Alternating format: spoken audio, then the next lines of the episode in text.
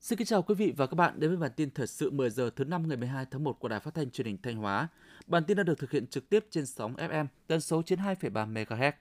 Năm 2023, ngành công thương Thanh Hóa đặt mục tiêu xuất khẩu hàng hóa đạt 5,5 tỷ đô la Mỹ, bằng 99,7% so với năm 2022. Trong bối cảnh thị trường xuất khẩu vẫn tiềm ẩn nhiều biến động khó lường, để đạt mục tiêu này, các doanh nghiệp cần chủ động linh hoạt hơn trong hoạt động sản xuất kinh doanh, nắm bắt thông tin kết nối thị trường – về phía ngành quản lý sẽ tập trung bám sát, kịp thời tháo gỡ khó khăn vướng mắc, tạo điều kiện tốt nhất cho hoạt động sản xuất kinh doanh hàng hóa xuất khẩu.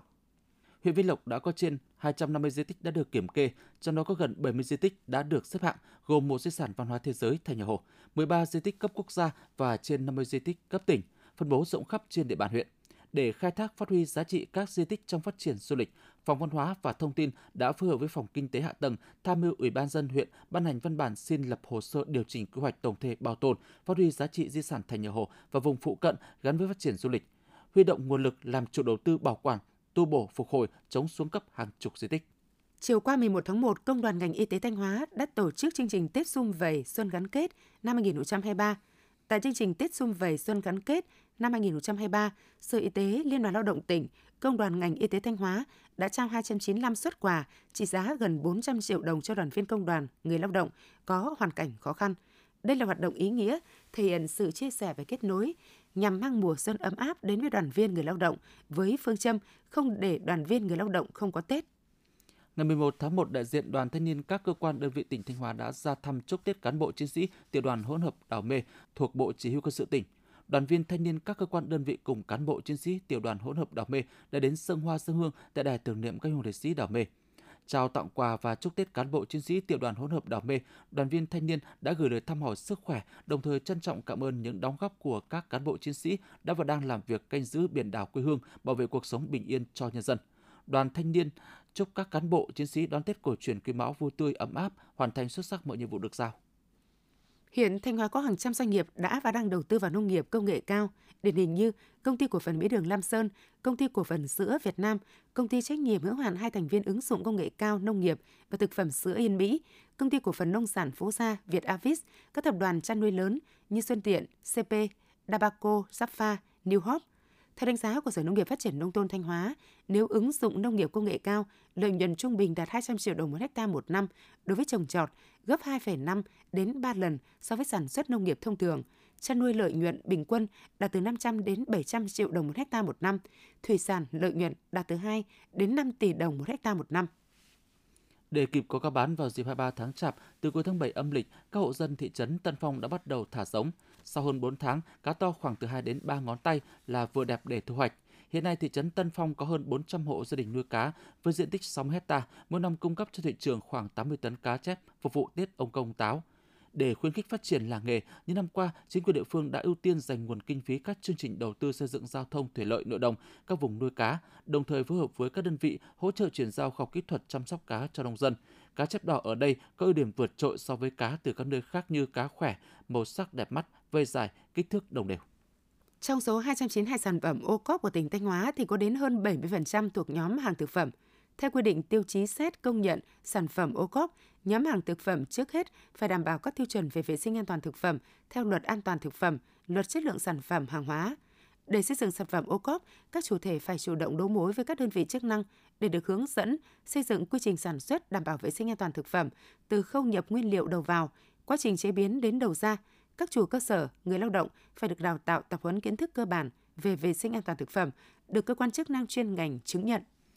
Để phục vụ nhu cầu mua bán hoa cây cảnh dịp Tết Nguyên đán Quý Mão 2023, từ ngày 7 tháng 1, Ủy ban dân huyện đã lên phương án bố trí chợ hoa xuân trên địa bàn thị trấn Nga Sơn. Theo kế hoạch, người dân và các tiểu thương chỉ được hoạt động mua bán hoa cây cảnh đào quất trên hai tuyến đường là Mai An Tiêm và đường Từ Thức thuộc thị trấn Nga Sơn. Đồng thời giao Ủy ban dân thị trấn phối hợp cùng với lực lượng quy tắc đô thị tăng cường kiểm tra giám sát hoạt động buôn bán tập kết hàng hóa đúng quy định, đảm bảo an ninh trật tự an toàn giao thông.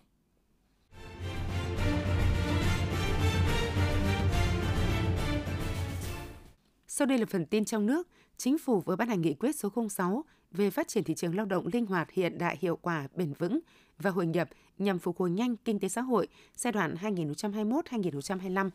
Mục tiêu của nghị quyết là phấn đấu đến năm 2025, tỷ trọng lao động nông nghiệp trong tổng lao động xã hội khoảng 25%, tốc độ tăng năng suất lao động xã hội bình quân trên 6,5% một năm, tỷ lệ lao động qua đào tạo có bằng cấp chứng chỉ đạt 30%, đào tạo lại, đào tạo thường xuyên cho khoảng 25% lực lượng lao động, duy trì tỷ lệ thất nghiệp chung ở mức thấp dưới 3%, tỷ lệ thất nghiệp khu vực thành thị dưới 4%, tỷ lệ thất nghiệp thanh niên thành thị ở mức thấp dưới 7%, tỷ lệ thiếu việc làm của thanh niên nông thôn dưới 6%. Theo thống kê của Văn phòng Bộ Công an, chỉ tính riêng từ ngày 15 tháng 11 năm 2022 đến nay, Công an các địa phương trong cả nước đã bắt giữ 588 vụ, 766 đối tượng, thu 16.570 kg pháo, trong đó có 17 vụ 29 đối tượng chế tạo, sản xuất pháo trái phép, thu 252,7 kg pháo. Nghị định số 137/2020 của Chính phủ về quản lý sử dụng pháo đã có sự phân biệt rõ ràng giữa pháo nổ, pháo hoa nổ và pháo hoa đồng thời quy định các trường hợp và đối tượng xử lý hình sự hoặc xử lý hành chính theo quy định. Bộ Công an khuyến cáo để đón một năm mới an toàn bình yên, người dân cần chú ý nâng cao nhận thức, chấp hành nghiêm các quy định của pháp luật về quản lý sử dụng pháo, không được phép nghiên cứu chế tạo, sản xuất, mua bán xuất khẩu, nhập khẩu, tàng trữ, vận chuyển, sử dụng hoặc chiếm đoạt pháo nổ, trừ trường hợp tổ chức doanh nghiệp thuộc Bộ Quốc phòng được Thủ tướng Chính phủ giao nhiệm vụ nghiên cứu sản xuất, nhập khẩu, xuất khẩu, cung cấp, sử dụng pháo hoa nổ theo quy định. Bộ Giao thông Vận tải vừa có văn bản đề nghị Ủy ban dân các tỉnh thành phố trực thuộc trung ương báo cáo về thực hiện thí điểm hoạt động đối với xe bốn bánh chạy bằng năng lượng điện hoặc xăng sinh học phục vụ chở khách tham quan du lịch trong khu vực hạn chế trên địa bàn các tỉnh thành phố được phép thí điểm. Tính đến nay, có 35 địa phương được Thủ tướng Chính phủ đồng ý về nguyên tắc việc thí điểm hoạt động loại xe này. Nhằm tăng cường phòng chống dịch dịp Tết Nguyên đán và mùa lễ hội 2023, ngày 11 tháng 1, Bộ Y tế đã ban hành công điện khẩn số 115 gửi ban dân các tỉnh thành phố trực thuộc trung ương, các viện vệ sinh dịch tễ, Pasteur, các bệnh viện trực thuộc bộ. Công điện nêu rõ, Ủy ban dân các tỉnh thành phố cần thực hiện việc giám sát, lấy mẫu xét nghiệm có trọng điểm các trường hợp nguy cơ mắc COVID-19 để giải trình tự gen, xác định các biến chủng biến thể mới. Đồng thời các địa phương tăng cường giám sát chặt chẽ dịch bệnh tại các cửa khẩu, phát hiện trường hợp nghi ngờ mắc COVID-19 để xử lý kịp thời. Đặc biệt, các đối tượng nhập cảnh từ các khu vực đang bùng phát dịch, từ các nơi xuất hiện các biến thể mới nguy hiểm của virus SARS-CoV-2. Thông tin từ Bảo hiểm xã hội Việt Nam cho biết, năm 2022, cả nước có 91,1 triệu người tham gia bảo hiểm y tế, đạt tỷ lệ bao phủ trên 92% dân số, tăng hơn 2,2 triệu người so với năm 2021 và là một trong 7 chỉ tiêu kinh tế xã hội được Quốc hội Chính phủ giao hoàn thành vượt kế hoạch. Đến nay, cả nước đã có khoảng 17,5 triệu người tham gia bảo hiểm xã hội, đạt 38% lực lượng lao động trong độ tuổi, khoảng 14 triệu người tham gia bảo hiểm thất nghiệp, đạt 31% lực lượng lao động trong độ tuổi. Độ bao phủ bảo hiểm xã hội, bảo hiểm y tế, bảo hiểm thất nghiệp tăng đồng nghĩa lưới an sinh xã hội được mở rộng, có thêm hàng chục triệu lượt người được thụ hưởng chế độ. Theo số liệu của Hiệp hội các nhà sản xuất ô tô Việt Nam, doanh số bán hàng của các đơn vị thành viên trong tháng 12 năm 2022 đạt 35.301 xe, giảm 3% so với tháng 11. Tuy nhiên, kết thúc năm 2022, Hiệp hội các nhà sản xuất ô tô Việt Nam có doanh số bán hàng tăng 33% so với năm 2001. Để đáp ứng và phục vụ tốt nhu cầu đi lại của nhân dân, đảm bảo chất lượng dịch vụ, Cục Hàng không Việt Nam kiến nghị Ủy ban dân các tỉnh thành phố chỉ đạo Sở Giao thông Vận tải giả soát yêu cầu các đơn vị khai thác các tuyến xe buýt đi đến cảng hàng không, lập kế hoạch tăng tần suất khai thác và tăng thời gian hoạt động của các chuyến xe buýt đi đến các cảng hàng không, đặc biệt là vào khung giờ ban đêm theo thời gian khai thác đêm của các cảng hàng không. Đề nghị Ủy ban dân các tỉnh nêu trên chỉ đạo các cơ quan đơn vị thanh tra kiểm tra, công an địa phương phối hợp với cảng vụ hàng không, cảng hàng không để tăng cường công tác kiểm tra giám sát, duy trì an ninh trật tự tại cảng hàng không, kịp thời xử lý các tình huống phát sinh, khẩn nguy, xử lý nghiêm tổ chức cá nhân liên quan tới tình trạng say rủ, tình trạng lôi kéo hành khách, ép giá khách và tăng giá vé trái quy định.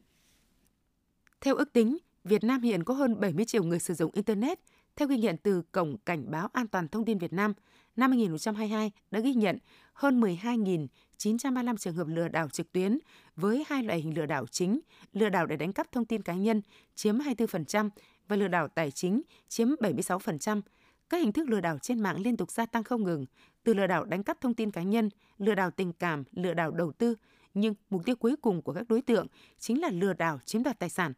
đều đánh chung vào tâm lý nhẹ dạ cả tin, thiếu sự tiếp cận thông tin, thiếu việc làm hoặc thu nhập thấp, đánh vào lòng tham ẩn sâu trong mỗi con người.